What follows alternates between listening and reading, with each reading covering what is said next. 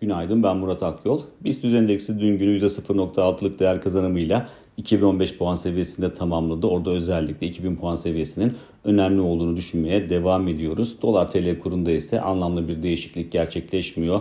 Volatilite oldukça düşük seyrediyor ve bu kapsamda kurda 13.40'tan e, nadiren uzaklaşıyor. Pariteye baktığımızda ise orada yukarı yönlü bir tepki görüyoruz.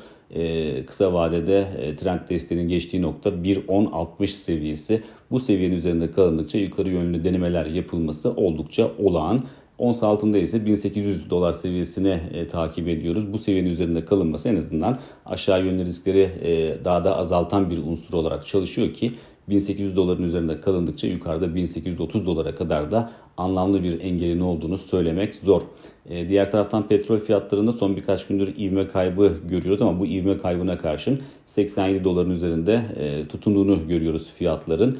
Ama e, son birkaç gündeki o zayıflığın ivme kaybının ortadan kalkması için 90 e, doların üzerinde arka arkaya kapanışlar yapılması gerektiğini düşünüyoruz.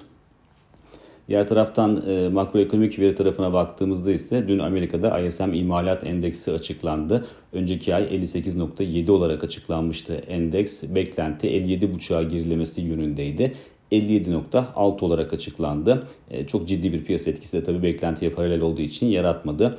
E, bugüne döndüğümüzde ise bugün Euro bölgesinde tüfe rakamı açıklanacak. E, yıllık bazda önceki ay %5 olarak açıklanmıştı. O rakamın %4.